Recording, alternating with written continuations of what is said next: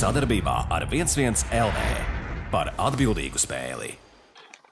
Labvakar, šodien 21. marts un 21.00. Kastās naglas numur 48 mēs varam sākt. Un šodienas programmā ir Latvijas-Igaunijas līga. Parunāsim, drīz sāksies playoffs. Kristaps Iničēnoks un Reins Lācis būs, kas mums te apgaismos vairāk.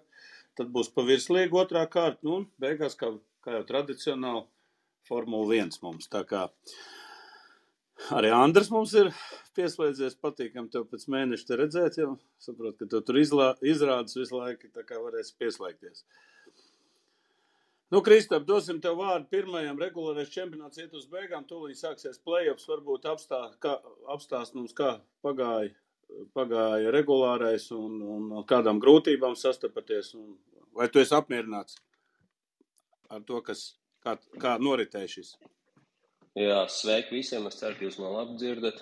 Andri gan es esmu biežāk saticis nekā mēnesi atpakaļ. Viņš basketbola savienībā nevienam nezināmā iemesla dēļ apgrozās. Bet, bet visā citādi, jā, Igaunijas Latvijas vai Latvijas Igaunijas basketbola līga ir tādā beigu nogriezni. Uh, nu, ko, nu, saskārāmies mēs ar tām problēmām, ar ko saskarās visi, un uh, nekas oriģināls vai kreatīvs. Nu, kalendārs bija tāds, kāds tas bija. Reku Latvijas kausa fināls bija pirmdienā, ne jau tāpēc, ka mēs gribējām to pirmdienā, bet tāpēc, ka tā bija vienīgā opcija. Un, teiksim, ņemot vērā Igaunijas Latvijas kalendāru un sa saprotot to, ka mēs līdz pēdējiem brīdim nezinājām, kuras komandas tur būs, tad tika pieņems lēmums, protams, arī televīzijas faktors tika pieņems lēmums uh, aizdīt spēli pirmdienā, bet paldies Dievam un visiem dieviņiem. Tas tika izdarīts veiksmīgi un pietiekoši interesanti spēle un pilna zāle, Ventspilī, tā kā, tā kā viss bija forši. Bet ja mēs atgriežamies par Igaunijas Latvijas basketbolu līgu, tad, uh, nu jā, nu tur tieši tāda pati situācija. Bija, bija daudz pārceltās spēles, ne tikai atliktās pārceltās, atliktās, ne pārceltās. Uh, un daudzām komandām sanāca spēlēt ļoti intensīvu spēļu grafiku, pie kur noteikti viņi nebija pieraduši un nebija rēķinājušies.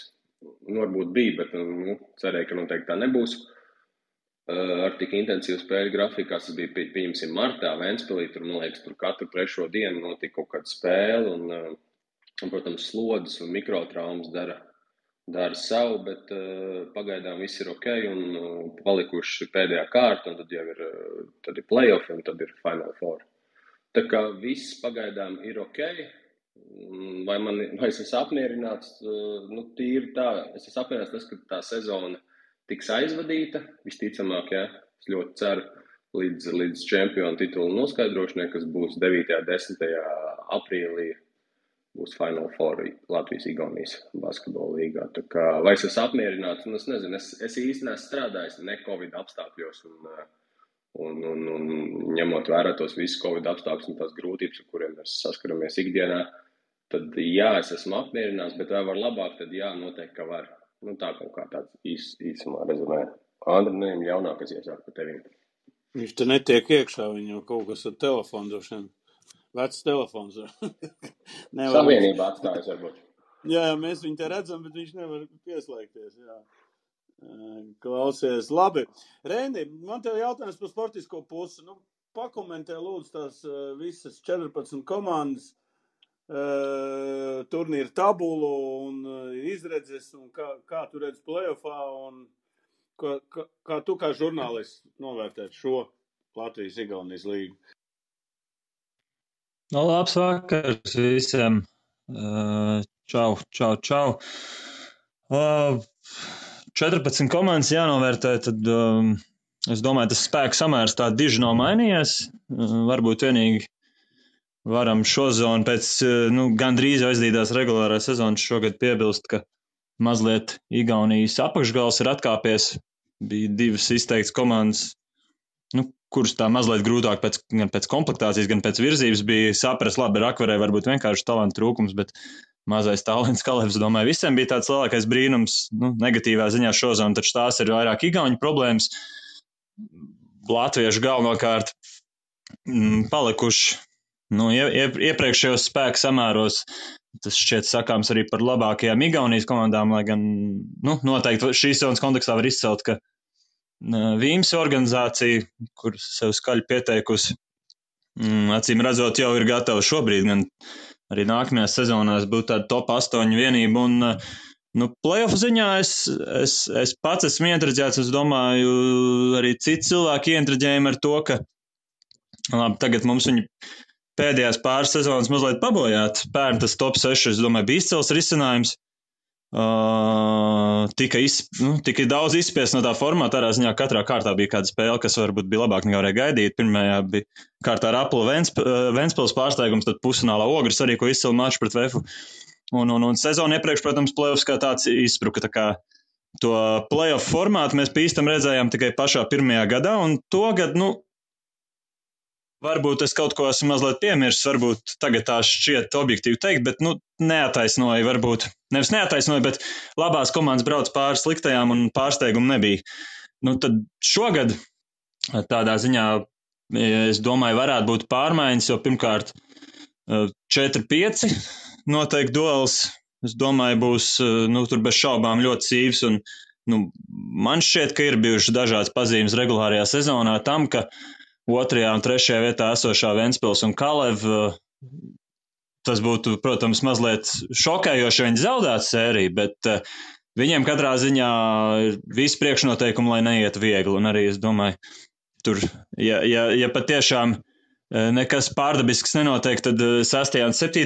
vietā esošās komandas, nu, Ogri un Pērnā visticamāk, nu, lai gan teorētiski, laikam, Vīmsī arī tur var nokrist, bet, bet tā Ogri un Pērnava šobrīd, domāju, spēlē labāk nekā liecina turnīra tabula. Tā kā es ar tādām uh, cerībām, bet vienlaikus, protams, uh, vēlot vislabāko Vēnspils un Kala vienībām, taču skaidrs, ka sportā visinteresantāk ir atbalstīt tos, kas ir nomināli vājāk. Es skatītos ar cerībām uz to, ka tās divas sērijas, nu, tad vismaz varētu sagādāt kādu lielāku pārsteigumu, un nu, tad jau no tā tiksim līdz Final Four, jo Final Four formāts, protams, vienmēr paredz visādas iespējas, un tur, lai cik labs būtu Vefs, Vefam arī viens spēles kontekstā, kā tikko redzējām pret Mazuru vadīto tartu, visādi var sanākt. Tā kā es domāju, intrigas ziņā šis, šis ir ļoti pateicīgs brīdis, lai būtu labi playoff. Reini, varbūt pakomentē latviešu komandas visas, kas mums ir Liepāja ar universitāti pa beiggalu Jā, un Valmiera vairāk vai mazāk, un trīs ir augšā. Nu, daudz maz. Divas pirmās vietas, pirmā, otrā un tad sestā ogra. Pakomentē, kā tās varbūt no apakšas, pa Liepāju, pa Valmieru, pa universitāti vairāk. Kas tur ir? Mm, cenīšos tad kaut kādu izaicinājumu īsi, bet interesanti. Uh, es teiktu, BK Liepāja, jā, mm, uzvaru un zaudējumu skaits negatīvāks nekā varēja viņi paši cerēt, bet uh, ļoti daudz zaudētu galotņu, tā kā tas 5-20 ir mazliet uh, neobjektīvs un nu, komanda, kura ļoti drosmīgi iespēlēja 16-gadīgus, 17-gadīgus puišus. Tad būtu jārakņājas vēsturē, kad pēdējo reizi tas tika izteikti izdarīts. Varbūt pat līdz tavām komandām, varbūt pat līdz Kristapa laikam, LBL, bet cepuru nostuņiem par to ceram, ka turpina šādu virzību un varbūt kaut kā to sportisko, sportiskos panākumus arī pieķer klāt. Piemēram, ja kāds no tiem talantiem nākamgad jau patiešām ir solis pērs priekš. Latvijas universitāte, nu, varbūt tas vērtējums ir garlaicīgs, bet Latvijas basketbolam ļoti vērtīgs. Latvijas universitāte Gunta Enzela vadībā turpina spēlēt pāri man šeit savai galvai. Ja mēs skatāmies, kāds bija to spēlētāju CV pēc jaunatnes basketbola līgas, nu, super svētīgs darbs. Un, uh, kā vienu piemēru var kaut vai minēt, labi, Dāvids Vīksne. Tas, ka viņš ir potenciāls spēlētājs, tas nav pārsteigums, bet tas, ko, piemēram, Latvijas Universitāte paveikusi ar Reina Avotiņu, Džeku, kurš spēlē LJBL otrajā divīzijā, kurš man šeit tur arī pēc jaunatnes līgas mainīja komandas uh, viena pēc otras, nu meklēja, ko vienkārši taustījās, kā kļūt par basketbolistu, un tagad pat par viņu interesējas uh, tas Latvijas-Igaunijas līgas augšējais gals, un mēs redzam, ka tur ir interesants divmetrīgs atlēts. Nu, tas patiešām ir treneris Enzela un viss, viss tās brigādes, tās meistars tic, ka viņi no ierobežotu resursu turpina gatavot spēlētājus Latvijai. Un, un, un Valmiera, nu tad trešā no šī nosacītā apakšgala.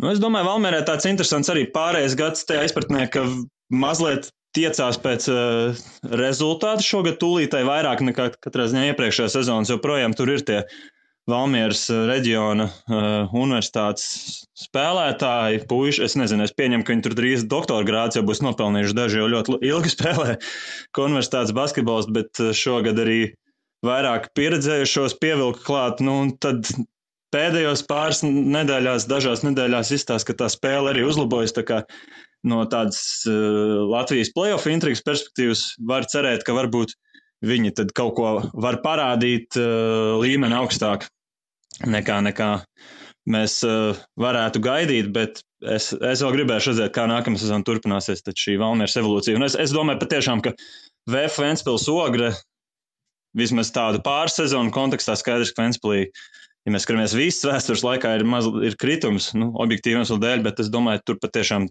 neko tādu jaunu un ģeniālu es nepateikšu, bet nu, jā, jāpiemina laikam patiešām, ka Ograi pateicoties šiem dažiem papildinājumiem, sezonas otrajā pusē Lauris Blaus un, un, un Juciks, nu, viņi gan jau var sagādāt galvas sāpes, un man interesēs, ja tur, vai viņiem būs sērija pret Kalai vai Ventspils redzēsim, bet katrā ziņā tur patiešām nebūs tāds izcils priekšrocības eh, augstāk izsētē komandai.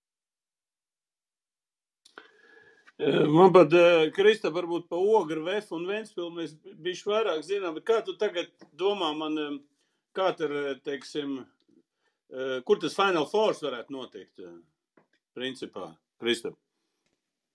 Ir jau jums Nu, vieta? nu jā, Val, labs, ļoti labs jautājums, uz kuru man noteikti kaut kā jāmēģina atbildēt. Ir.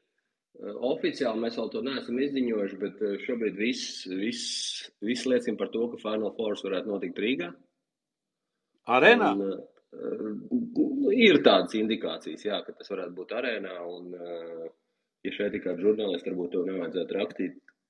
Bet, jā, vēl viss var mainīties. Bet, principā, jā, šobrīd, šo, šobrīd tas, uh, tas ir tā, ka mēs uh, esam diezgan tuvu tuvu vienošanās, vienošanās, panāks vienošanās ar Igaunijas kolēģiem, ka tas varētu notikt arēnā. Bet uh, nu, tur vēl pāris, es gribētu teikt, stundas jāpagaida. À, tad, tad vēl informācija ir vēl, vēl da- darbībā. Ja? Jā, šī nav, šī nav gluži oficiāla informācija, bet uh, nu, tā neoficiāla, oficiāla informācija. Tā kaut kā es to varētu noformulēt. À, tas, es, es pagājušajā gadā nebija Final Force, pagājušajā gadā bija playoffs vai kā bija? Es, Nē, pagājušajā gadā bija uh, Final uh, 6. Nu, ņemot vērā visas apstākļus un epidemioloģisko situāciju, šobrīd tā situācija ir mazliet labāka. Un, un mēs, varam, mēs varam pieturēties pie tā formāta, kas ir nolikumā, proti, uh, Final Four.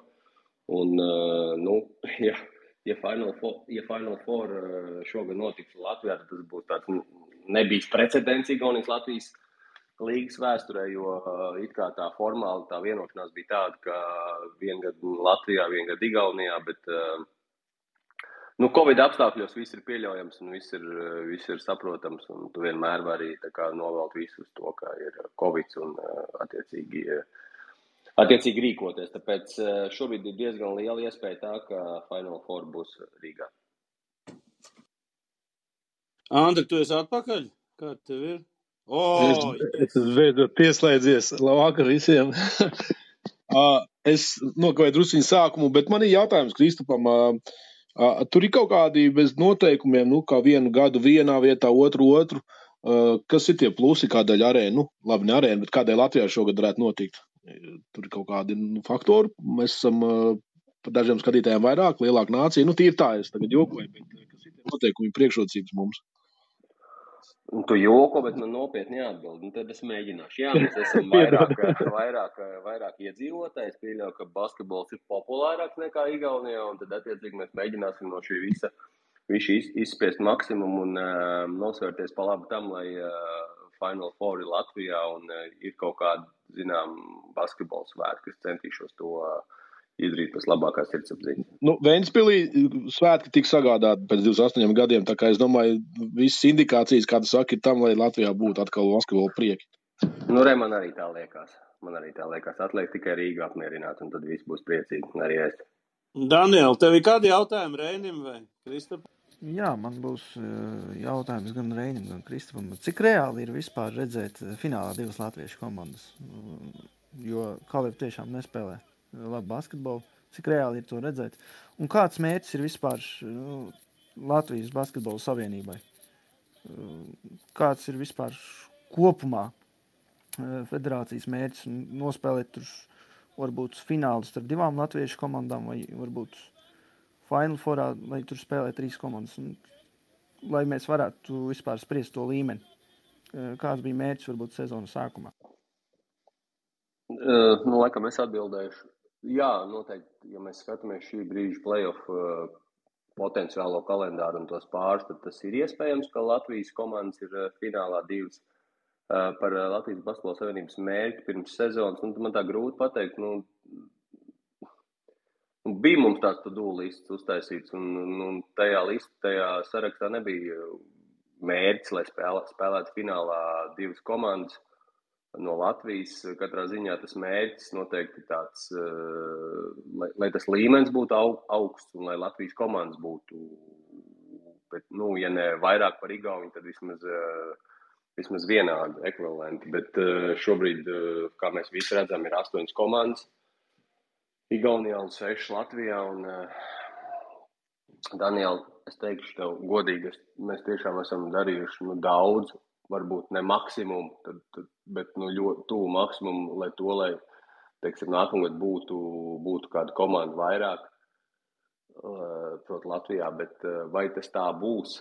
Un vai tie mūsu mērķi un, uh, realizēsies. Nu, tur ir ļoti daudz faktoru, kas, uh, diemžēl, nav nekādi saistīti ar Latvijas Basketbola Savienības tādu lielo to virsmērķi, ko mēs gribētu, lai tur būtu. Es nezinu, pieņemsim, 8 un 8 komandas, jo šobrīd Latvijas apstākļos tas ir ļoti, ļoti grūti realizējams. Savukārt, Igaunijā nu, ar tādu baltu skaudību vai uh, nebaltu skaudību kaut kā var novērot tādu faktu, ka viņiem pat ņemot vērā, ka viņiem jau ir tagad astoņas komandas, viņiem jau ir kaut kādi potenciāli uh, gribētājs to, lai uh, to komandu skaitu palielinātu. Mums potenciālu gribētāju nav. Mums tas ir jāievirz pašu spēkiem, jāmēģina kaut kā dot pirmais grūdienis, meklēt varbūt kādu cilvēku entuziastu un varbūt kaut kādu finansējumu tur zīmēt, bet Igaunijā tā situācija ir uh, īstenībā nu, ne, ne gluži pretēji, bet ļoti atšķirīgi no Latvijas situācijas. Nu, viņiem nezog tik daudz naudas kā pie mums. es nezinu, vai arī zog labāk. Es nezinu, Tas bija joks. Nē, nu, es, jā. Es... Kristap, man ir jautājums. Es nesen izliku tādu aptauju Twitterī, kurā es uh, ieliku, kuras uh, Latvijas uh, hokeja līga, basketbola vai futbola līga šobrīd ir, kurai labākā nākotne. Un pirmā vieta bija virslīgais, apsveic futbola cilvēks, un ot otrā bija vieta tikai basketbolam, un, un, un bija zemāk. Bija. Viņi kopā dalīja, nu, man neinteresē vispār šīs trīs sporta veidi kopā ar basketbolu, un vismazāk bija hokeja līga, arī tur bija kaut kādi desmit vairāk procenti. Kā tu domā noķert virslīgi tagad futbolā? Mēs esam LBL, nu, mūsu LBL produkts bija daudz labāks, mēs esam zaudējuši savus, savus, kā teikt, eh, pozīcijas. Nu, es, es tev ļoti, ļoti, ļoti piekrītu. Labi, eh, es arī īstenībā ļoti daudz piekrītu Gājam, kas saka, ka futbols ir karalis neatkarīgi no, no, tā, no, no tā, kādā pilī viņš ir karalis.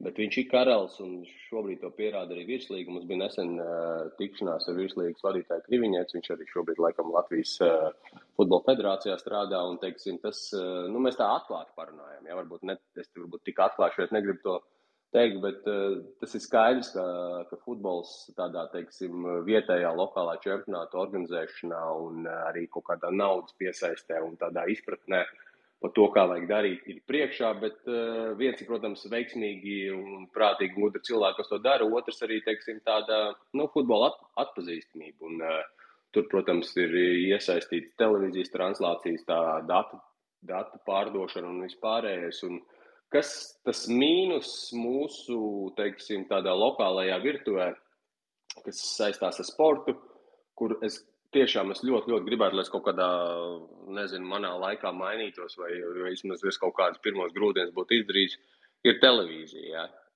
Jo mēs, mēs paši taisām to produktu, un mēs viņu atdodam pa velti televīzijai. Respektīvi, mēs taisām to produkciju, ja, to manuālo manuālo produkciju mēs taisām un atdodam to televīzijai. Savukārt, pie, pie, es pateikšu piemēru. Piemēram, Lietuvā televīzija pērk Lietuvas produktu. Protams, LKL ir kaut kas pavisam savādāks, bet vai tā summa, pa kādu viņi tiek nopirkti un kādu mēs iztērējam uz televīziju, ir tik, tik atšķirīga, teiksim, tādā līmenī un organizācijā, nu, nu man negribētos goda vārds piekrist. Tāpēc uh, Mums, es varbūt pasteikšos laikam pa priekšu, bet es domāju, ka mums tāds briest tāds kopējais mītings ar visām Latvijas sporta spēļu federācijām, lai mēs mēģinātu kopistiski ja, kaut kādā mērā atrisināt vai vismaz rast kaut kādus risinājumus šajā problēmā. Jo tā problēma jau būs. Un ja mēs tā katrs savā lauciņā tur rakņāsimies un nedomāsim par to globāli, kas, nu, kas ir visi sporta spēļu kaut kāds uh, atbalsts no televīzijas vai vismaz kopīgs kaut kāds produkts. Nu, tur pāris idejas, kuras es negribu tagad minēt, bet uh, katrā ziņā šis ir tas uh, finansējuma finansējuma avots, kuru mēs varētu varbūt kaut kādā mērā piesaistīt, vai arī uh, vienkārši par to nemaksāt. Vai, vai, vai, vai, vai. Jo nu, nav jau tas basketbols, vai hokejs, vai volejbols, vai futbols tik slikts, lai mēs uh, maksātu par to, lai kāds skatās mūsu produktu. Tā kaut kā. Vai tā ir garāk? Kristap, vēl jau viena lieta, ko arī Sants Rieksniņš teica, ka viņi ir iesnieguši tur taut, tautsaimnes komitejā sāk skatīt to veco saucamo, ko no, noairēja to likumu, sponsorēšanas likumu. No, tā kā tas arī. Nu, tam es pat nepieskāros, jā. Nu, jā, jā, es domāju. Kamēr iesniedz komiteja un kamēr komiteja. Rādītājiem, kas varētu palīdzēt. Jā. Kristap, Kristap, es ātri iestarpināšu. Kristap, uh, Visi kārtībā. Es biju uz uh, pēdējo izlases spēli arēnā. 6000 atnāk uz Latvijas basketbola izlases spēli. Pagaidām tur futbolam esam priekšā. Pagaidiet, drīz nākošā tēma ir futbols. Pagaidiet. jā, jā, izlases kontekstā es gribētu tev ļoti, es tev piekrītu, pilnībā piekrītu, bet uh, Eh, valdi jautājums bija par eh, tādu lokālo līgu, par vietējo līgu, par vietējo čempionātu. Tur man noteikti jāpiekrīt, ka virslīga ir, eh, ir, ir, ir, ļoti, ļoti priekšā, nu ne ļoti, ļoti, bet ir priekšā noteikti Latvijas-Igaunijas basketbola līgā. Visos aspektos. Jā, Rēnis, tev gribēju uzdot, kas ir jāizdara basketbolam, lai viņi šobrīd atgūtu pozīcijas vecās? Tu no malas labāk tev redzams. Labs jautājums. Nu, pirmkārt, jau laikam darētu beidzot vienkārši tikt pie iespējas to pilno izlasi sapulcināt, lai tie basketbola dievi mums varētu mazliet palīdzēt. Es domāju, tas jau viens pats par sevi piesaista uzmanību. Uh, bet uh, tādā pašu rīcības ziņā, hmm, domāju, ka vai tā būtu politiskā griba kādās kaut vai trijās pašvaldībās, vai tas būtu jauns uzplūds ar uh, nākamajiem cvaņķiem, ķervēm un citiem entuziastiem, bet uh, man, man brīžiem šķiet, ka tas pat visvairāk pietrūkst. Tādi trīs, četri fanāti, kuri kāda mums savulaik bija, kur tos savus klubus arī uz tiem 15, 20 gadiem noturēja un konfliktēja, un tad tu ik pēc katras kaut kādas uh, pietiekami asās spēles brīvdienās zināja, ka otrdienā sportivīzē būs viņu tur komentāri un vēršanās pie tā vai cita. Es, tie cilvēki man šeit pat mazliet, mazliet uh, vairāk pietrūkst, nekā mēs tur varam brīžiem norādīt, ka tas vai tas mums traucē rīkoties. Tā kā jā, kaut kāds tāds jauns fanātismu vilnis, ja tā varētu izteikties, jo skaidrs, ka basketbolā uh, nu, vismaz tuvākajā nākotnē es neredzu, ka kāds mums no ārpuses sniegs palīdzīgu roku, tā kā to var izdarīt futbols, pateicoties savai popularitātei, un kas ir no viņa puses ļoti gudra sistēma. Tā, uzturēt katrā valstī pietiekami liela intriga, kādam ar, tiem, ar to klubu sportu nodarboties. Tā kā jā, es kaut kā tā varētu varbūt savienot to recepti, izlasi, kas dod uh, tādu entuziasmu, kādam to darīt, tad tie paši cilvēki, un, nu, jā, protams, no valsts arī noderētu nodokļu politikā izmaiņas, lai tas entuziasts vispār varbūt uz brīdi aizmirst par to, cik viņš daudz naudas un nervus iztērēs, bet, bet viņš uh, sajust tādu pretīm nāk, nākšanu, ka kādam arī, ka kāds arī mazliet var viņam palīdzēt to izdarīt. Kaut tā kaut kā es varbūt varētu. Ļoti labi. Es mācu komentāru, vienkārši skatos, ka Edmunds arī pieslēdzies.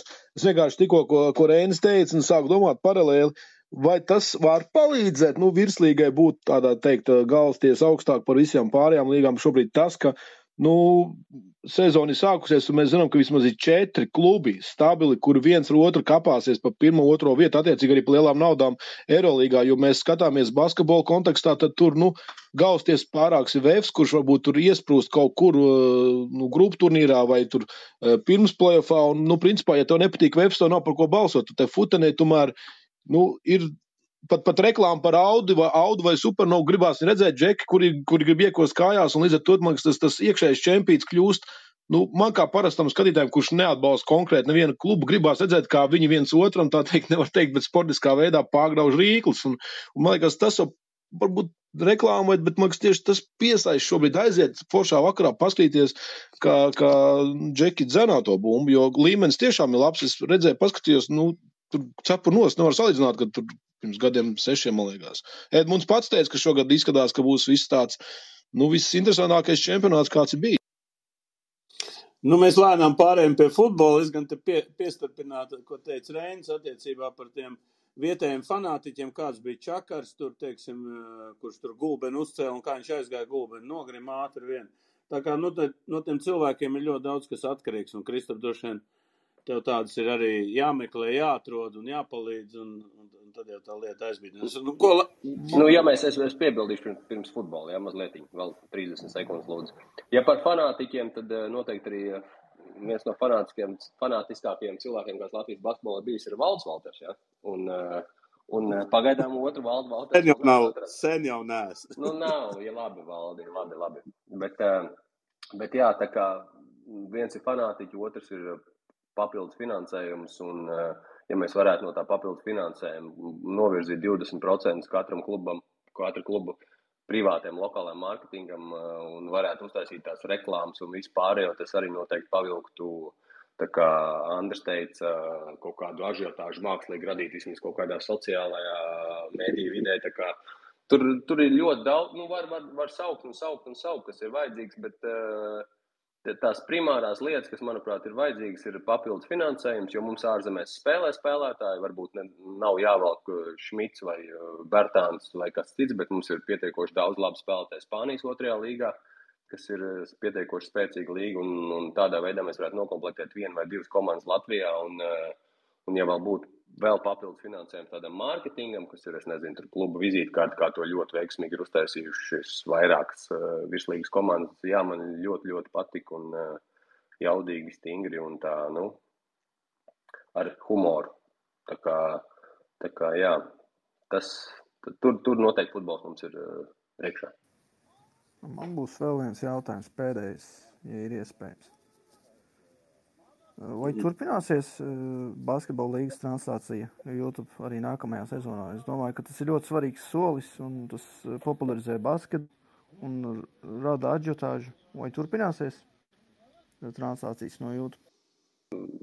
Jā, turpināsies translācijas no YouTube, bet uh, ir, ir jāsaprot viena lieta, ka mēs. Uh, Basketbola savienība sadz tās translācijas, un, uh, un tās translācijas ir daudz un dikti. Un katrā ziņā ir, uh, manuprāt, ir, ir pienācis mirklis, lai mēs arī meklētu kaut kādu savu veidu alternatīvu tam visam. Un, uh, jo, jā, rada ažiotāžu, bet ja mēs paskatāmies, teiksim, tos, tos, tos skatījumus attiecībā pret, nezinu, pret TV4 vai LTV7, tad tie skatījumi nav tik. Uh, tik, tik daudz, ja nu viņi tiešām nav.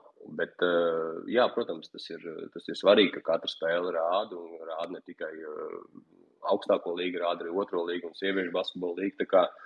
Tas turpināsies, bet man gribētos atrast kaut kādu tādu alternatīvu, kas, kas nu, kur būtu apmierināts abas puses. Tā kaut kā. Ja tā mēģināja politi korekti izteikties. Ok, paldies, Kristap. Nu, mēs jau ne, tagad beidzot tiekam pie, pie populārākās uh, Latvijas uh, sportspēļu līgas virslīgas. Es skatos Edmundu tabulu, un man ļoti viņa patīk. FS 1, Rīga FC 4 un Auda 3 vietā. Tā kā tu teici, ka intriga nav, un kā vēl, jā? Ja?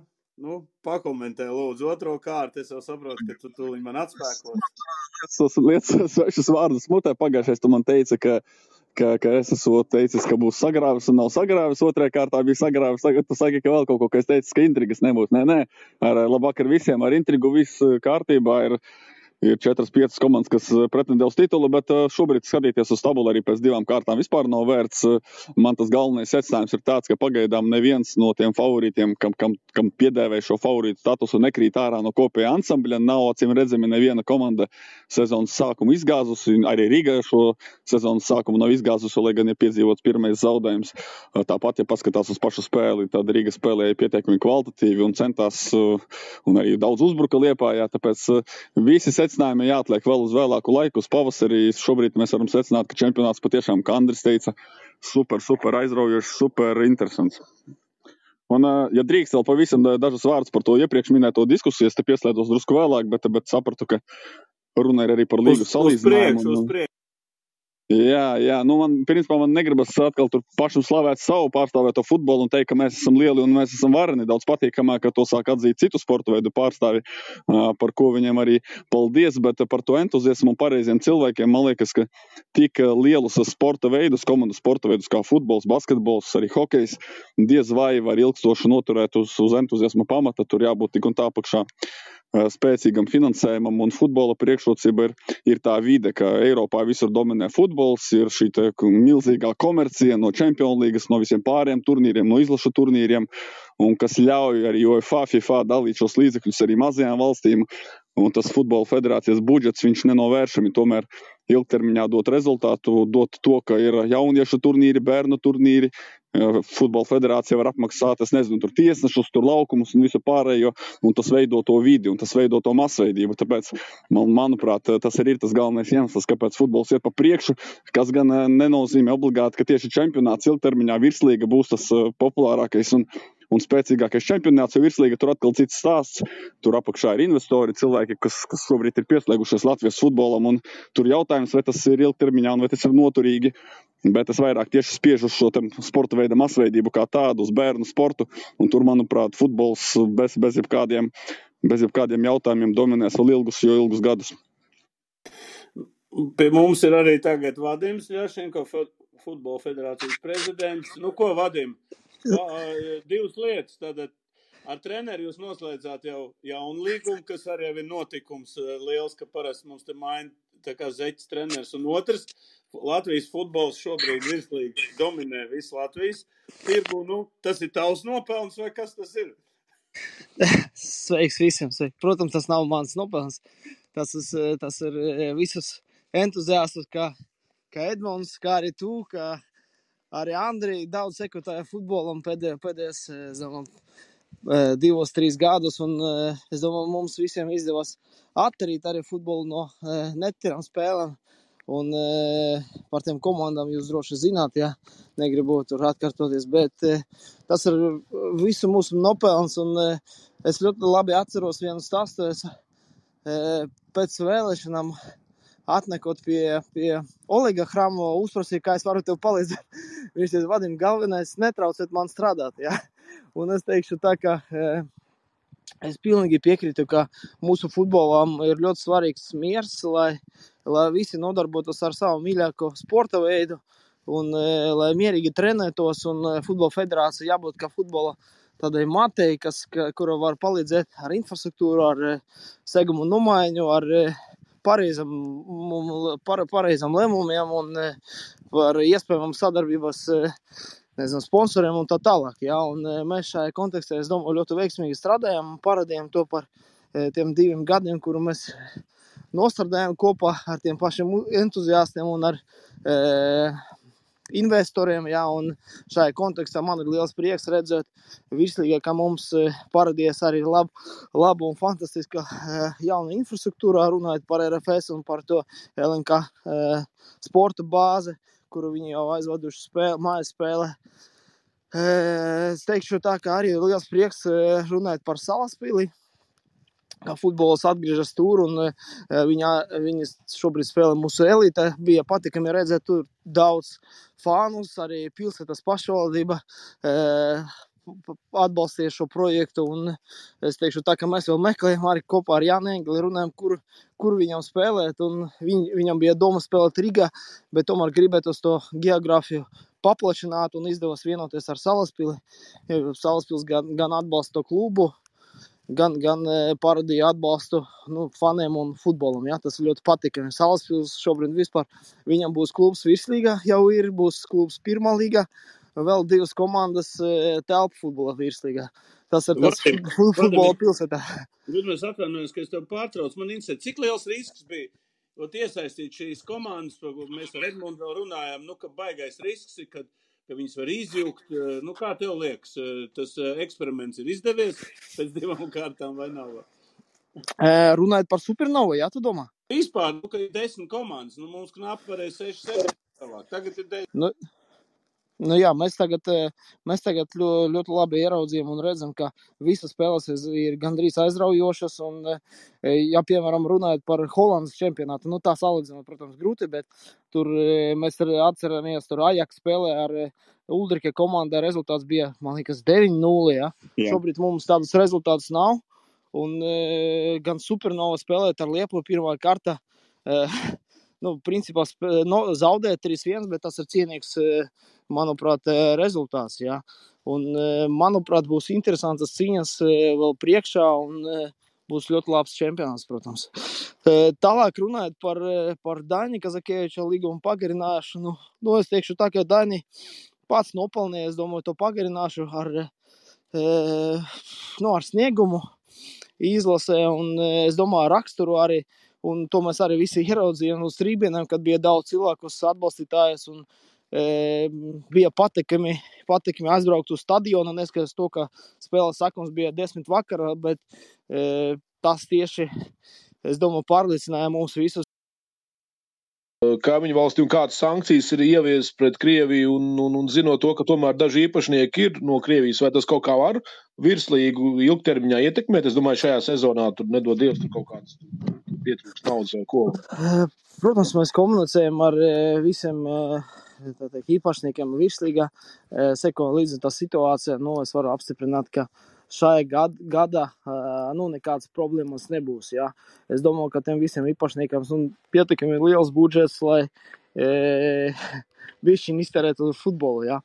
Protams, nepatīkami. Es domāju, tur ir cilvēki, kam ir partneri varbūt no no, tam, no Ukrainas vai no Baltkrievijas vai no Krievijas. Nezinu, bet, bet neskatoties uz to, es domāju, ka visiem būs pietiekami normāla situācija, lai izturētu šo čempionātu. Pagaidām nekādas tādas problēmas es nu, nejūtu. Ja. Es domāju, ka būs patīkami daudz la, labas spēles, intrigas un būs normāls čempionāts. Lai izdodas, Vadim, lai izdodas. Jā, liels paldies! Edmunds!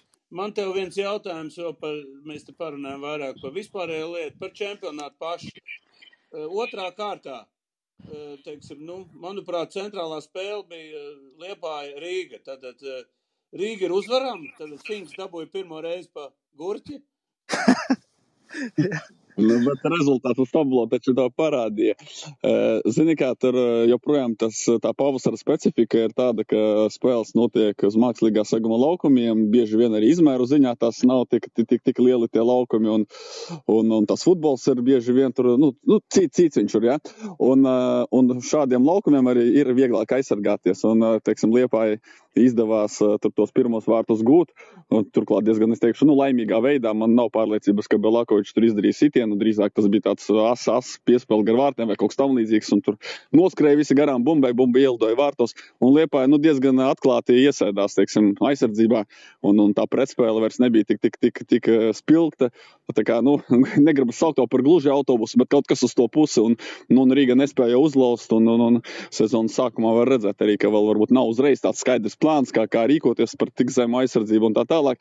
Tā kā, protams, ka Rīga ir uzveicama, bet nu, tomēr, ja 63% bumbas kontroli bija Rīga komandai, un ja mēs do, uzskatām, ka Liepā ir viens no pretendentiem uz tituliem, nu, uz titulu, tad, tad ir jautājums, cik, cik, cik, cik ilgtermiņā būs iespējams ar šādu futbolu, kaut vai nonākot vadībā pret citām kom, top komandām, vai varēs ilgtermiņā arī krāt uzvaras šajās atslēgas spēlēs. Nu, tas vairāk par Liepāju runājot. Bet Rīga joprojām paliek galvenais turnīra favorīts, bet es arī, manuprāt, arī valdīt sarunā ar tevi un tavos raidījumos arī teicu, ka esmu diezgan pārliecināts, ka ka liela atrāviena Rīga nebūs. Pēc pirmās kārtas spēles, kad Rīga uzveica Valmieru, man tādas bažas bija. Es pie sevis nodomāju, kas tagad būs, ja Rīga visas atslēgas spēles pirmie aplī pret Liepāju, pret Valmieru, pret RFS uzvarēs, un tur izveidosies jau kāds 7, 8 punktu pārsvars, vai tomēr nebūs tā, ka intriga ātri sāks plēnēt, bet nu, tagad redzam, ir šis pirmais zaudējums. Un turnīram, tas, turnīram un Vadimam Ļašanko un futbola virslīgas vadībai šis Rīgas zaudējums īstenībā bija vajadzīgs, jo tas iedod to pārliecību, ka tā, tā, tā, tas jautājums par to, kurš kļūs par čempionu, ir super, super atklāts. Un domāju, ka mēs vēl vasaras otrajā pusē diez vai zināsim, kurš uzvarēs. Daniel, ko tu gribēji jā, jā, man būs viens jautājums. Cik reāli ir redzēt virslīgā 12 vai 14 komandas, varbūt nākamajā sezonā vai pēc diviem gadiem, nu, ja šis projekts nostrādās un ar desmit komandām mēs pabeigsim sezonu bez problēmām? Es gribēju to uzzināt. Vadim, vadim es vēl došu vārdu, es tikai uzreiz pateikšu, ka mums jābūt super laimīgiem par desmit komandām, un desmit komandas tik mazai valstī kā Latvija ir eh, ļoti daudz. Eh, atkal varam salīdzināt ar basketbolu, vai var uztaisīt LBL ar desmit kvalitatīvām labām komandām, tā kā man liekas, tās jau ir fantāzijas un pārspīlējumi, ja mēs tagad runāsim runāsim par vēl vairāk komandām, bet nu, lai Vadims pasaka, varbūt viņam. Nē, es, es piekrītu Edmundam. Ja es teikšu, tā, ka mēs arī e, vairāk domājam par to, vai tomēr saglabāt desmit komandas vai atstāt uh, tomēr astoņas komandas. Jo uh, atceramies pagājušo sezonu, tad bija, principā, mēs pabeidzām ar septiņiem komandām un bija labs un interesants čempionāts katra spēles principā. Tāpēc nu, bija tādas domas, bet šobrīd redzot to čempionātu, es teikšu, man ir ļoti patīkami redzēt daudz jaunu spēlētājus, jaunus talantus, varbūt virslīgā, kas ir ļoti nepieciešams arī mums nacionālajai izlasē, lai attīstītos gan nacionāla, gan U21, gan U19. Mēs redzējām jaunas sejas, un es domāju, šīs formāts, desmit komandas, ir, ir tāds nu, varbūt eh, optimālākais, lai e, visiem dot iespēju attīstīties. Nu, tas ir mans redzējums. Reini, tev ir kāds jautājums? Nekas tieši tāds laikam nav. Es tikai klausos un baudu. Prieks, ka futboliem ir tik pozitīvs sezonas sākums. Cerēsim vēl uz negaidītiem spēļu atrisinājumiem. Es, man nekas tāds konkrēts patiešām nav. Es domāju, var brīvi tālāk. Tev jāpārslēdzās no basketbola arī vēl uz futbolu klāt. Ko? Kā tu skaties? Nezinu, es zinu, kā, kā mazs bērns tika ievests sports, basketbola sporta skolā. Man to pirmo mīlestību grūti izmainīt, bet skaidrs, ka virslīgā seko līdz katru sezonu. Es vēl tikai piebildīšu par tām sagrāvēm. Sagrāvas jau pirmās bija otrajā kārtā, un, un, un noteikti to būs ļoti daudz īstenībā. Nu, būsim godīgi, sezonas garumā uh, būs 20, 30 rezultāti ar 4-0 un vairāk. Es tā domāju, ļoti daudz tādu rezultātu būs, bet nu, tas nav nekas traks. Galvenais, lai patiešām tās desmit komandas noturas, lai visās tabulas daļās ir intriga un, un, un, un galu galā, lai tie uzbrucēji arī tur top, top komandu uzbrucēji nu, pacīnās, kurš tad no nu, viņiem ir rezultatīvāks arī, arī pret vāju vājajām komandām ir jāprot iesaistīties divi goli spēlē. Un, un tur tāpat kat, katrā spēlē var īstenībā atrast savu intrigu. Un, un, un, un galu galā arī pārsteigumi būs ne tikai sagrāvis, bet arī, arī reizes, kad tie favorīti klubs. Tāpēc eh, čempionāts tiešām ir veselīgs, labs. Un, un, un, par to noturību. Tu valdi arī jautāji vadījumam, vai, vai desmit komandas par to eksperimentu, vai noturēsies, nenoturēsies. Nu, īstenībā īstais tests, tāds, tāds patiesības stunda pienāks kaut kad vasarā, kad, kad jau apmēram kļūs skaidrs, kuras komandas var pretendēt uz Eirokosiem, kuras nevar, kuras, kuras ir izgāzušās, kurām nav paveicies un kurām varbūt tur pavisam neiet. Tad, tad būs jautājums, vai, vai tiem, tiem īpašniekiem pietiks tās pacietības un, un viņi godi, godam noslēgs to čempionātu līdz beigām. Vai, jo atcer, atceros vēsturiski, ka ir visādi numuri bijuši, ka, ka īpašnieks tur sāk nemaksāt algas vai puses sastāvu atlēš, jo saprot, ka Eiropas nebūs. Nu, tad kāda jēga, kāda starpība? Edmund, Edmund, atceries, tur, tur bija totalizātora lietas. Tā, kā Vadims teica, tās ir izskaustas tagad. Nu, tad cilvēkiem ir 100 tūkstoši, viņi iztērē 100. Nu. Viss nav tagad kaut kādas uh, gambling spēles, kurā būs, nebūs. Nu, tad Nu, zini, ka valdēja zināmā mērā gamblings bija arī citā virzienā. Šobrīd nerunājot par sarunātām spēlēm, vienkārši, ka īpašnieks, nu, Viņš varbūt nesaprot tik labi to futbolu. Viņam tagad sastāsta pilnas ausis, ka, zini, uz, ieliec mani par treneri, ļauj man paņemt tos un tos spēlētājus, es tev atnesīšu rezultātu. Viņš to izdara, ir tas budžets, bet viņš sezonas vidū redz, ka, ka, tas, ka tas bija tāds uzpūles burbulis un ka tur nekā nebūs. Un tad īpašnieks sadusmojas, atlaiž treneri, atlaiž spēlētājus, ne, nemaksā algas. Nu, es vairāk par to, bet, bet ja, ja mēs tagad ar pirkstu velkam cauri visām desmit komandām, tad īstenībā šie laika laikam ir garām. Tas, ko es stāstu, tas vairāk patiešām pieder, pieder pagātnē un notikumiem pirms desmit gadiem un vairāk gadiem. Šobrīd, šobrīd katram klubam ir sava kaut kāda niša, savs, savs redzējums, sav, savs finanses un, un, un visi normāli strādā. Tāpēc īstenībā jābūt optimistam. Man ir vēl tā, ah, Reina kaut ko gribēja piebilst? Uh, jā, es, es tikai izšaušu, bet bez nekāda zemteksta, neko nezinot, uh, Audai gan man šķiet, nu vismaz uh, juridiski ir ierakstīts Krievijas pilsonis kā patiesā labuma guvējs. Par viņiem arī patiešām nekādas, nekādas bažas nav. Es nokomentēšu, jā. Mums licences procesa ietvaros, protams, mēs redzējām, ka e, ir jauns īpašnieks, un mums šobrīd ir jauns regulas par to, ka mēs uzreiz, kad ir e, nomainījies labuma guvējs, mēs aicinājām uz interviju Latvijas futbola federāciju, un mēs izējām cauri visam finanšu avotam un dokumentam, un šobrīd ir iesniegts atbalsts no Latvijas uzņēmuma, no SIAS uz 300 tūkstoši, man liekas, bija tas līgums, un vēl no Eiropas kompanijas mēs redzam, ka no Krievijas, nu vismaz mūsu rīcībā nav informācija, ka nauda nāks no Krievijas, un tas cilvēks jau sen nedzīvo Krievijā, un tāpēc, nu, pagaidām nekādas bāžas, nu, nav, jā, tā. Man ir jautājums, Edmund, tev. Es skatos mājaslapā, ka mēneša labākie ir Viktors Moros un, un labākais spēlētājs Leonels Vamba. Tu man lūdzu izstāst, kā tie tiek, kā, kā viņi tiek noteikti. Ir Jā, tas kārtība? Jā, jā, jā. Tātad, pirmkārt, tas, ko tu pateici, tas ir par pagājušās sezonas pēdējo mēnesi, iespējams, par oktobri plus novembris, ja tur nepilns mēnesis. Un ir tā, ka Latvijas futbola virslīga, tur konsultējoties ar treneriem, ar speciālistiem, dažreiz arī ar žurnālistiem, izvirza katram mēnesim piecus kandidātus uz mēneša labākā spēlētāja balvu. Un uh, balso žurnālisti, izvēlēties žurnālisti, apmēram 20 cilvēki, tad sarindo savu top 3 un tur saskaita kopvērtējumu un nosaka mēneša labāko spēlētāju. Savukārt, attiecībā uz mēneša labāko treneri, Tur, eh, ja nemaldos, treneru asociācija vai, vai, vai nu, īsāk sakot, tur žurnālisti netiek iesaistīti. Tur jau paši organizatori ar treneru palīdzību eh, nosaka, ar speciālistu palīdzību nosaka labāko mēneša treneri. Un runāt par Leonelu Vambā, kuru tu, kur, kur tu nosauci viņu uzvārdu, tas ir Spartaka leģionārs, kurš, kurš īstenībā drīzumā arī varētu atgriezties laukumā. Pirmie nē, nē, es vienkārši tāpēc es arī ieliku, ka mājaslapā stāv mēneša labākie nu, ka varēja noņemt nost viņus. Nē, nu kāpēc? kāpēc? Šo, viss turpinās, tradīcijas turpinās jau ne pirmo gadu. Īstenībā, manuprāt, gadus piecus šī tradīcija tiek ievērota. Un uh, mājaslapā stāv nu, pēdējais, kas ir noteikts. Tagad jāsagaida, kad beigsies pirmais mēnesis jaunajā sezonā, un tad tiks viss nomainīts. Tur viss ir kārtībā. Īstenībā šeit šeit es varu tikai uzslavēt Latvijas futbola virslīgu par, par, par to informācijas plūsmu vai par to organizētību, par tām tradīcijām, kas, kas jau tiek, tiek ieviestas un tiek turpinātas. Arī tā pati virslīgas gada grāmata, kuras pats kā līdzautors esmu piedalījies, manuprāt, ir nu, izcils tāds materiāls vēstures arhīvam. Un, un, un nezinu, Valde, vai to es redzēju šo grāmatu, bet tiešām tāds nu, diezgan varens darbs tur ir ielikts pāri simts lapusēm un, un viss apkopot statistika, komandu apraksti, viss, viss pārējais. Viss. Ja tu izlasi šo grāmatu, tad tu pilnībā esi informēts, kas noticis Latvijas futbolā 2020. 21. gadā. Tā arī tādu gribētu retorisku jautājumu, vai citos sporta veidos ir kas līdzīgs arī iesākts. Kaut kas jau ir. Edmunds, mēs ar Andru iesim uz futbolu, ka būs kaut kur, kur varēs aliņu iedzert, ja būs siltāks laiks. Ne, Andri, ko? Uz kur tu ies maču?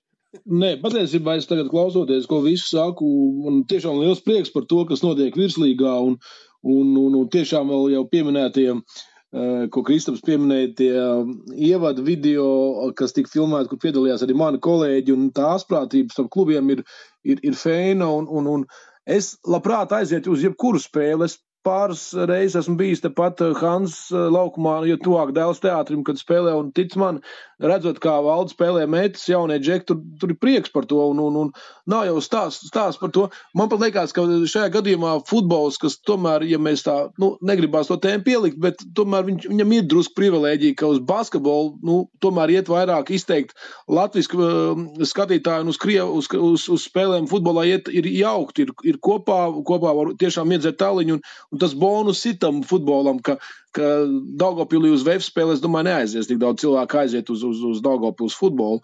Un, un, un es to kā reiz ieteiktu aiziet uz, uz, uz kādu, jo tu jau esi izteikti vienu klubu fans, nezinu, kāpēc. Nē, es- es, ja es te uz vairākām spēlēm, es te uz dažādiem klubiem, un tu varētu redzēt, kā atšķirās eh, tā kluba pieeja un, un, un, un, un, un mārketings. Un man liekas, tas ir tas, kas ir eh, baigi fēni aizņemts un iegūts no, no futbola, ka, nu, ka vēstures un vispār kā citās valstīs, ka, ka tas klubs aicina to savu, to savu alus dzērāju, nedrīkst tā teikt, tā, nu, tādā pēdiņās, lai nāk skatīties tās spēles vai ar dīdžejiem vai ar bērnu atrakcijām. Vai, un, un, un, un, es domāju, zini kā, jo, jo siltāk laika apstākļi, jo, jo, jo vairāk uh, mēs to darīsim. Un, ja tu ies, tad es aiziešu to līdzi, to apsolu. Oi, ar- Un Edmunds pa vidu. Edmunds vienmēr pēc puslaika jau dod uh, labus apskatus, tā kā varēs pēc tam gudri naglās Es valdiem domāju. Es tiešām, es tiešām jums būtu vajadzīgs pa vidu, jo, ja tā pavisam nopietni, ja tu aizēji vienreiz gada laikā, es nerunāju par Andriu, kurš varbūt vairāk sako, Valdis varbūt mazāk sako, bet ja tu aizēji vienu reizi, Tieši tā, Edmunds, paldies! Klausies, jā, es jā. uz basketbolu, ne, bet uz futbolu eju vairāk kā uz basketbolu. Tu Nu, labi, bet, jā, bet stāsts par to, ja tu aizēji vienreiz gadā uz stadionu un tev neko neizsaka tie spēlētāji, kas tajās komandās ir un vispār, ko tās komandas, uz ko tās ir spējīgas un kas ir treneris un kas ir kluba filozofija, īstenībā var arī negūt to gandarījumu vienreiz atnākot uz stadionu. To es pilnīgi cilvēcīgi arī saprotu. Bet, manuprāt, tas, ko vēl futbols nodrošina, nu, varbūt jau tā doma tiek atkārtota, ka tā ir tas informācijas apjoms, kas ir internetā pieejams, futbola raidījumi, blogi, vlogi, raksti, materiāli, statistika, arī virslīga, tas, ko piedāvā. Manuprāt, ja cilvēku tas ieinteresē, viņš pasako, dabū atrod savus kaut kādus favorītus, sāk iepazīt spēlētājus, tad pavisam cits smēķis ir iet uz virslīgu, ka tu jau zini kaut ko vairāk un ka tu jau to būvē savu to puzli un savu izpratni par vai nu komandu vai turnīru kopumā. Tāpēc tā pilnīgi randomā aiziet uz virslīgas spēli, ja tu esi saskatījies Anglijas Premjerlīgu, es varu godīgi pateikt, nu tas nebūs tas lielākais balss.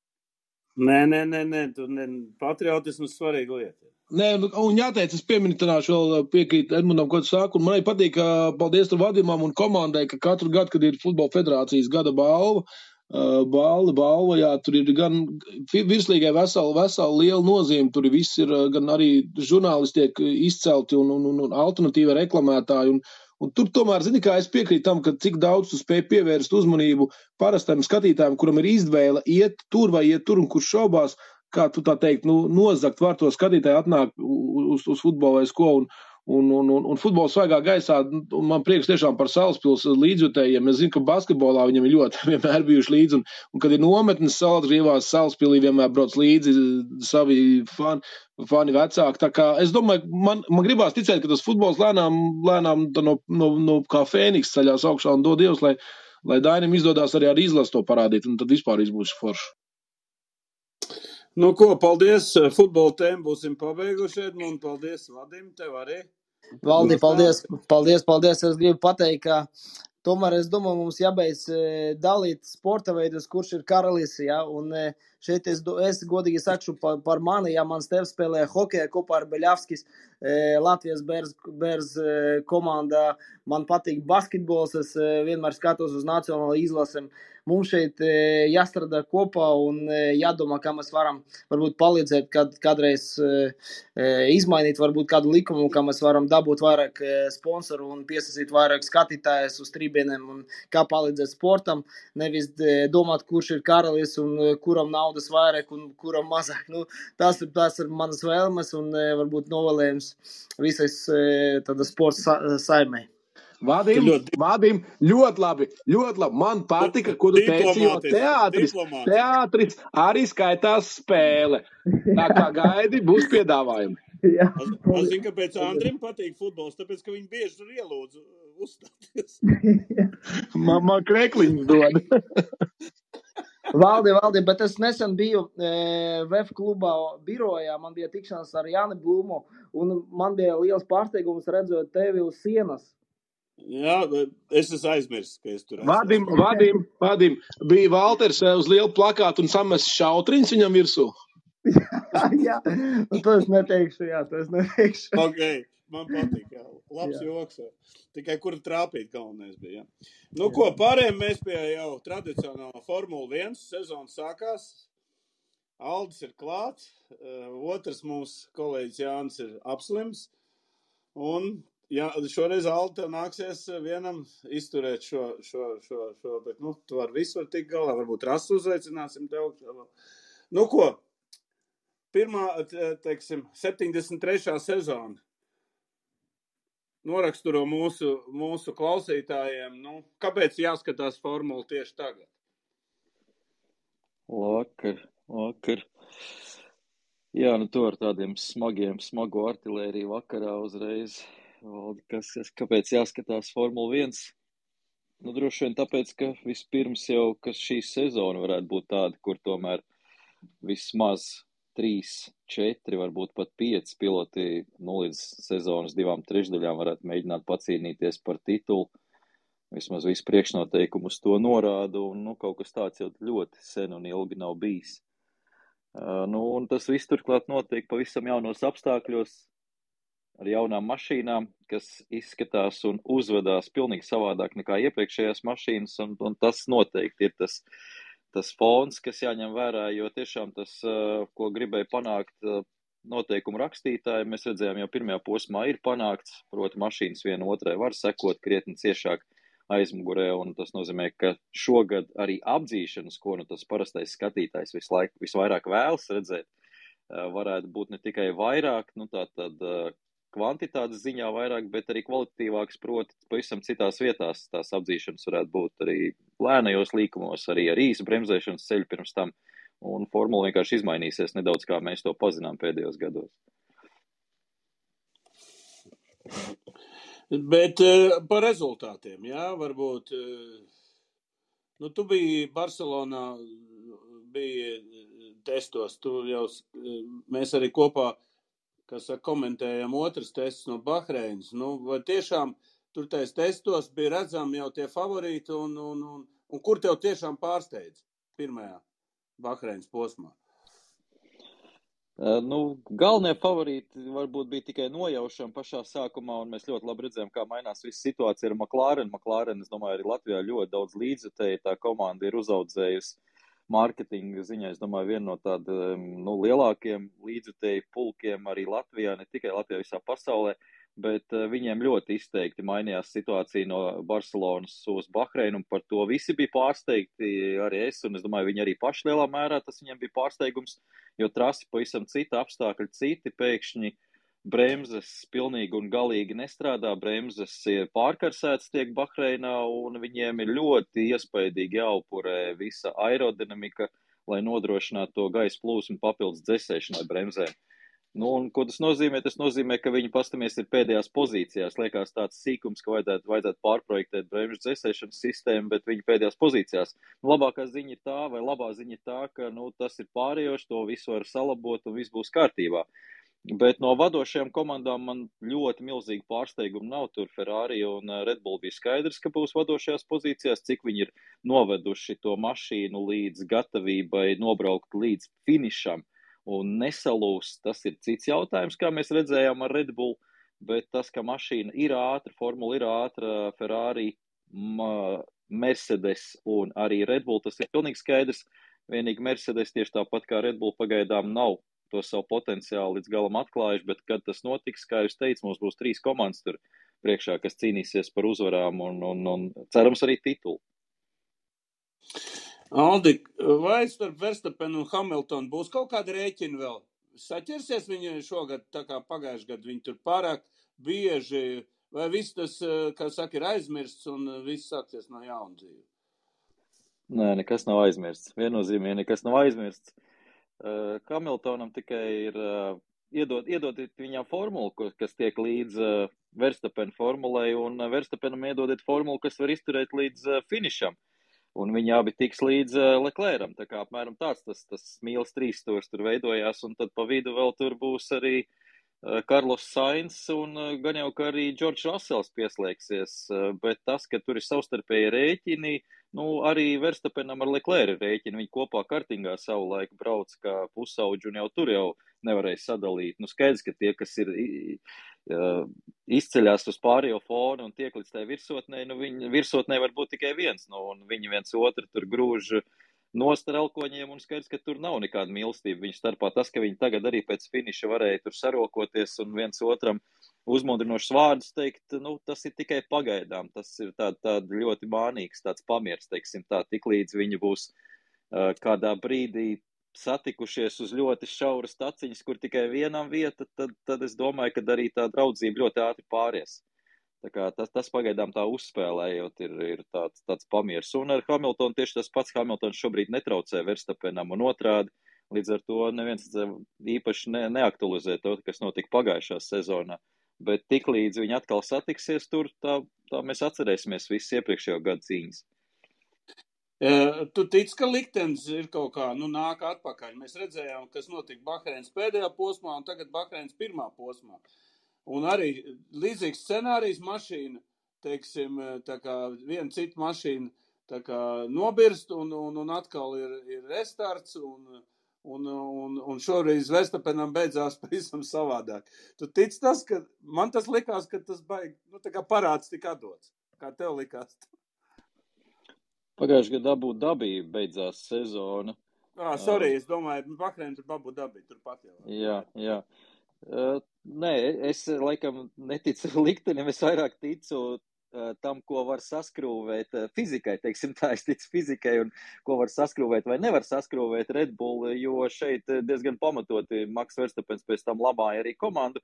Savā ziņā pamatoti, jo testos nebija izdarīts darbs līdz galam, un testos bija jānotestē šīs problēmas, jābrauc ar to tukšo vai pustukšo degvielu, lai saprastu, ka nestrādās tas jaunais, jaunā etanola degviela E10 uh, pie vecās degvielas sūkņu sistēmas, pārkarsīs un tā tālāk. Un tieši tas nebija notestēts testos no Red Bull puses. Daļēji pašpārliecinātība, pilnīgi noteikti, un daļēji vēlme slēpties varbūt no saviem konkurentiem un slēpt to savu ātrumu, jo tiklīdz viņi brauc ar pustukšām bākām, viņi parāda, uz ko viņi ir spējīgi, un to viņi negribēja parādīt. Nu, un daļēji, protams, arī tas, ka viņiem nācās pagājušajā gadā līdz pat novembrim vēl joprojām strādāt ar veco mašīnu, kamēr, nu, tie paši Ferrari jau sen, jau 3-4 mēnešus iepriekš pilnīgi visu savu resursu bija iemetuši jaunajā formulā. Tā kā nu, šeit arī ir tas pirmais. Mēs uzdevām ziemā jautājums, vai nebūs tas iesits pa, pa, nu, pa vājo vietu Mercedes un Redbullam, un te ir arī atbildi, ir iesits. Gan Mercedes, gan Redbull nav gatavi uz pirmo posmu, kā ir gatava Ferrari, un, un es nerunāju par mašīnas ātrumu kā tādu. Visiem viņam ir tas potenciāls, visiem trijiem, bet uh, Red Bull un Mercedes vienkārši nav viņu noveduši un nav izārstējuši no tām bērnu slimībām vēl joprojām, kamēr Ferrari nu, izskatās viss kārtībā, tur ir izturība un vispārējo, un, un arī izpratuši to savu mašīnu krietni labāk par saviem konkurentiem. Aldis, tās mūsu publikai klausītājiem, cik liela nozīme ir Ferrari vispār uzvara, pēc, nu, tā dubultu uzvara un vispār tāda Ferrari dominēšana priekš, eh, priekš skatītājiem, priekš visiem līdzjūtiem. Ja es atceros, ka bija Šumahers dominē, man tas baigi nepatīk, bet tagad es labprāt. Kā tu to varētu noraksturot Ferrari lomu formulā? Jā, nu, mēs teikt, ka bez, bez uh, Ferrari nav Formula 1.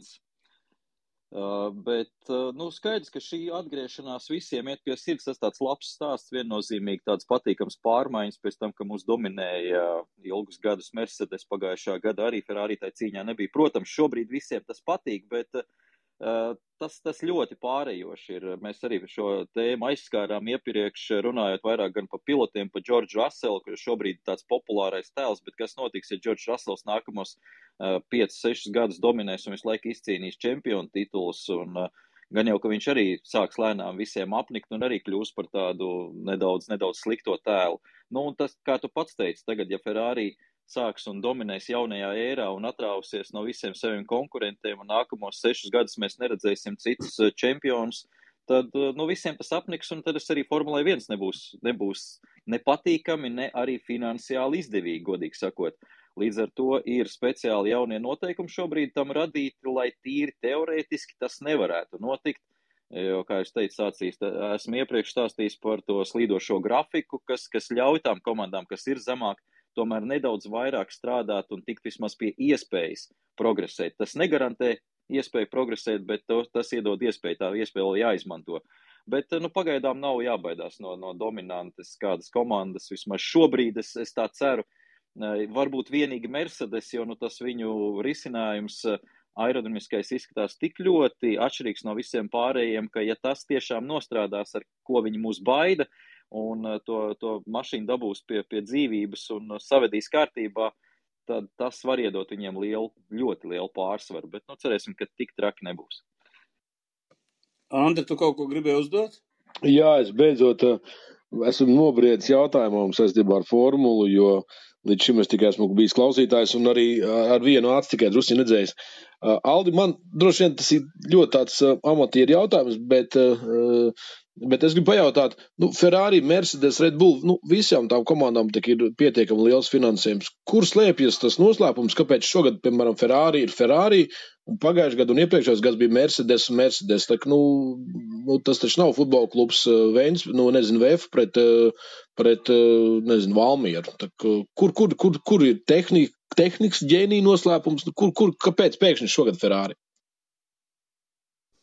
Jā, vispirms par, par budžetu. Nu, budžeti tagad ir nedaudz arī, nevis nedaudz, bet ļoti pamatīgi apgriezti, un tie ir lielā mērā visām lielajām komandām vienādi. Viņi strādā pie budžeta grieztiem, tie ir 145 miljoni gadā, nu, plus tur vēl dažādas, varbūt, algas, kas neiet iekšā, bet, bet tas ir tas, ko visas komandas tagad strādā. Tātad tas, tas ir apgriezts. Nav tā, ka savulaik ienāca to jota ar miljārdu gadā un varēja darīt visu, ko grib. Uh, Uh, bet, uh, jā, pilnīgi taisnība tev. Tas lielā mērā šobrīd, uh, ņemot vērā, ka viņi visas lielās komandas strādā daudz maz vienādā budžetā, visām lielajām komandām ir ieguldīts iepriekšējos gados milzīgas naudas visos savos instrumentos, simulācijas rīkos, uh, simulātoros, uh, nu, visās pārējās lietās. Tur arī daudz maz līdzīgi ir, nu, neko jaunu viņi tur nevar vairs izdomāt vai modernāku, viņi jau ir salikuši vismodernāko.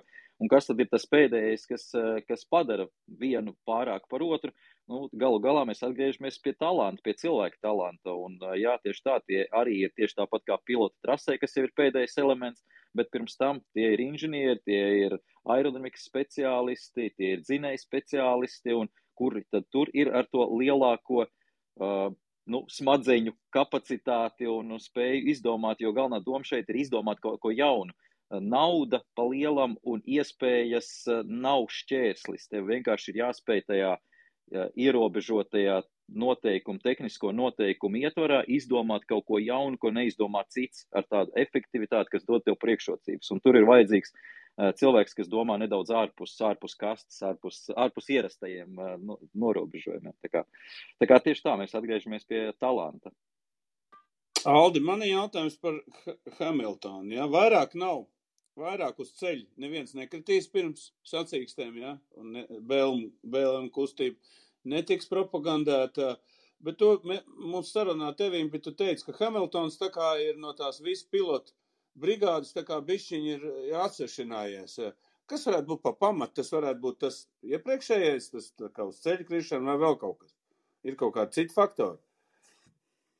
Nu, uz ceļa krišana es domāju, ka viennozīmīgi tā nav. Un uh, nekrīt uz ceļa arī nevis tāpēc, ka tur Formula 1 kaut ko ir aizliegusi vai kā, bet, bet ir nolēmuši, ka tas tā kā savu ir izsmēlis un uh, šobrīd tiek strādāts uz projektiem vairāk, kur jau konkrēti palīdzība kaut kādi akcijas tiek rīkotas, uh, labdarības organizācijas tiek taisīts tā tālāk, tā joprojām, tā kā vienkārši citā virzienā tas aiziet. Bet kāpēc tiek ir atsvešinājies, tas ir ļoti labs jautājums, un uz to es simtprocentīgi nemāku atbildēt, bet tā nojausma ir man tāda, ka viņš pats, es domāju, ka tieši tas ir viņa kaut kāds bezmaz nedēļas nogales psiholoģiskais tāds sagatavošanās process, ka viņš negrib iesaistīties tādās sīkās, varbūt viņa prāt ne īpaši svarīgās sarunās, ka tajā laikā viņš koncentrējās uz to, kas viņam ir jādara. Viņš tieši tāpat kā ļoti daudzi citi piloti jau šobrīd, agrāk tas nebija iedomājams, bet šobrīd ļoti daudz strādā ar psihologiem. Un, nu, iespējams, tas ir vienkārši tas veids, kā viņš nobriest tam, tam galvenajam uzdevumam. Nu, diemžēl tas ļoti vizuāli ir pamanāms uz pārējo fona, un arī visi to redzam, mēs žurnālisti to redzam, un tas izskatās no malas, ka viņš ir ļoti vīzdegunīgs, bet es pieņemu, ka tā ir vienkārši daļa no viņa gatavošanās. Nu, var jau būt, ka viņam vienkārši tur nav īpaši arī draugu un, un, un paziņu, bet es, es tam negribētu baigi ticēt. Es domāju, ka tā ir viņa izvēle drīzāk šajā gadījumā.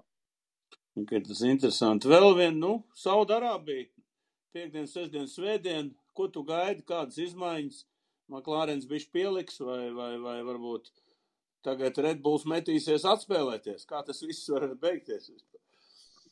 Jā, tā ir tā, tā ir tā viena lieta, kas Formulā 1 ir unikāla, kas, es domāju, ka liek apbrīnot šo sporta veidu, cik ātri komandas spēja reaģēt. Es jau tev valsts stāstīju iepriekš par to Covid, COVID ventilātoru lietām, kā, kā reaģēja Formula 1 komanda, kā toreiz reaģēja cik ātri spēj no idejas, no, no dizaina dabūt līdz gatavam un turklāt vēl notestēt, uztaisīt prototipu un to notestēt.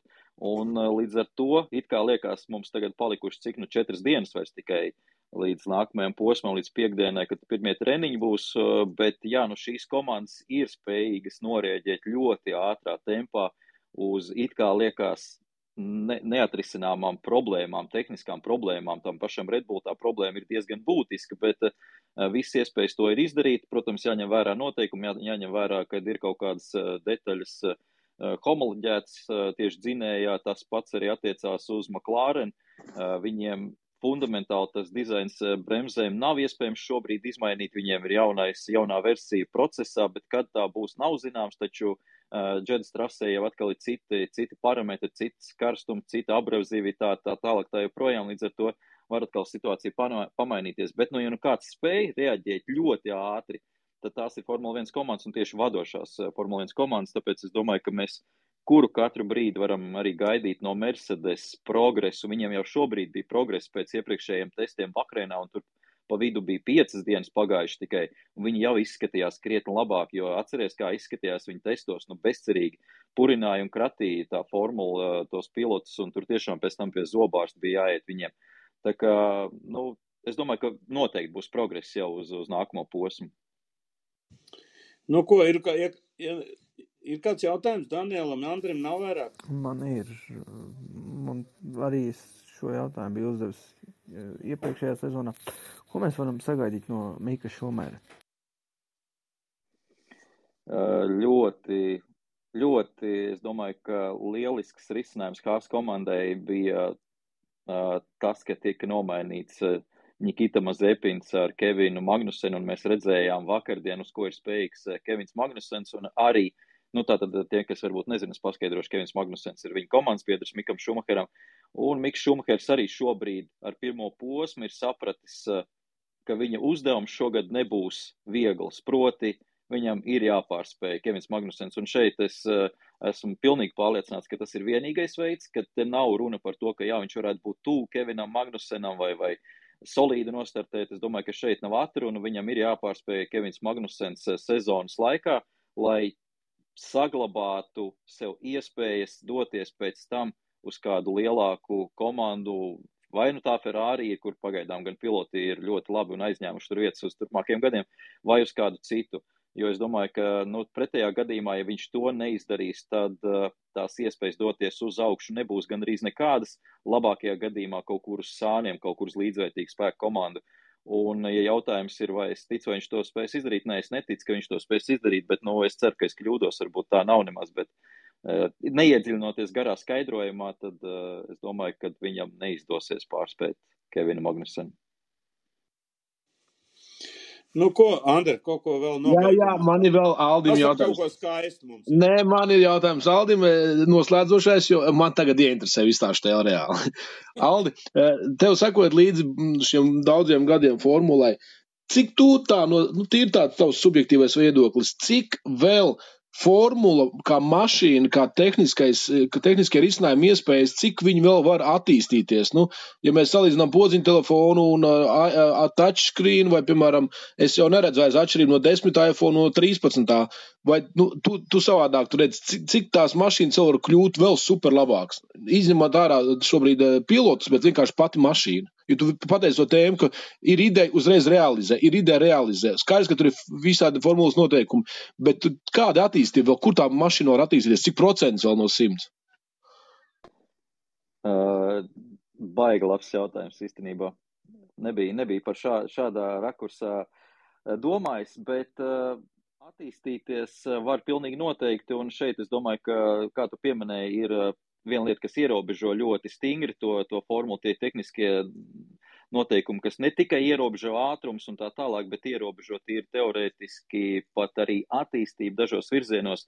Taču kur Formula 1, es domāju, pat tā varētu būt misija turpmākajos gados, ir strādāt un pētīt uz tieši degvielas vai alternatīvo enerģijas avotu attīstību, to, ko nav spējīgi ražotāji uh, izdarīt ar saviem instrumentiem, ar negribu ieguldīt tādas naudas autoražotājs domāju pētot kaut ko ārpus elektromobīļiem, alternatīvās degvielas, kā jau minēju, vai, vai kaut kādas degvielas, kas uh, reģenerē, uh, braukšanas laikā reģenerējas, tad tur formula var strādāt un var pētīt, un tieši šobrīd tāds tas izvēlētais virziens ir, un manuprāt, tas ir tas lauks, kur arī tas ir jāstrādā, jo tā bija tā misija arī iepriekšējos gados Formulai 1, jo ražotāji te nāca iekšā kā izpētes laukā.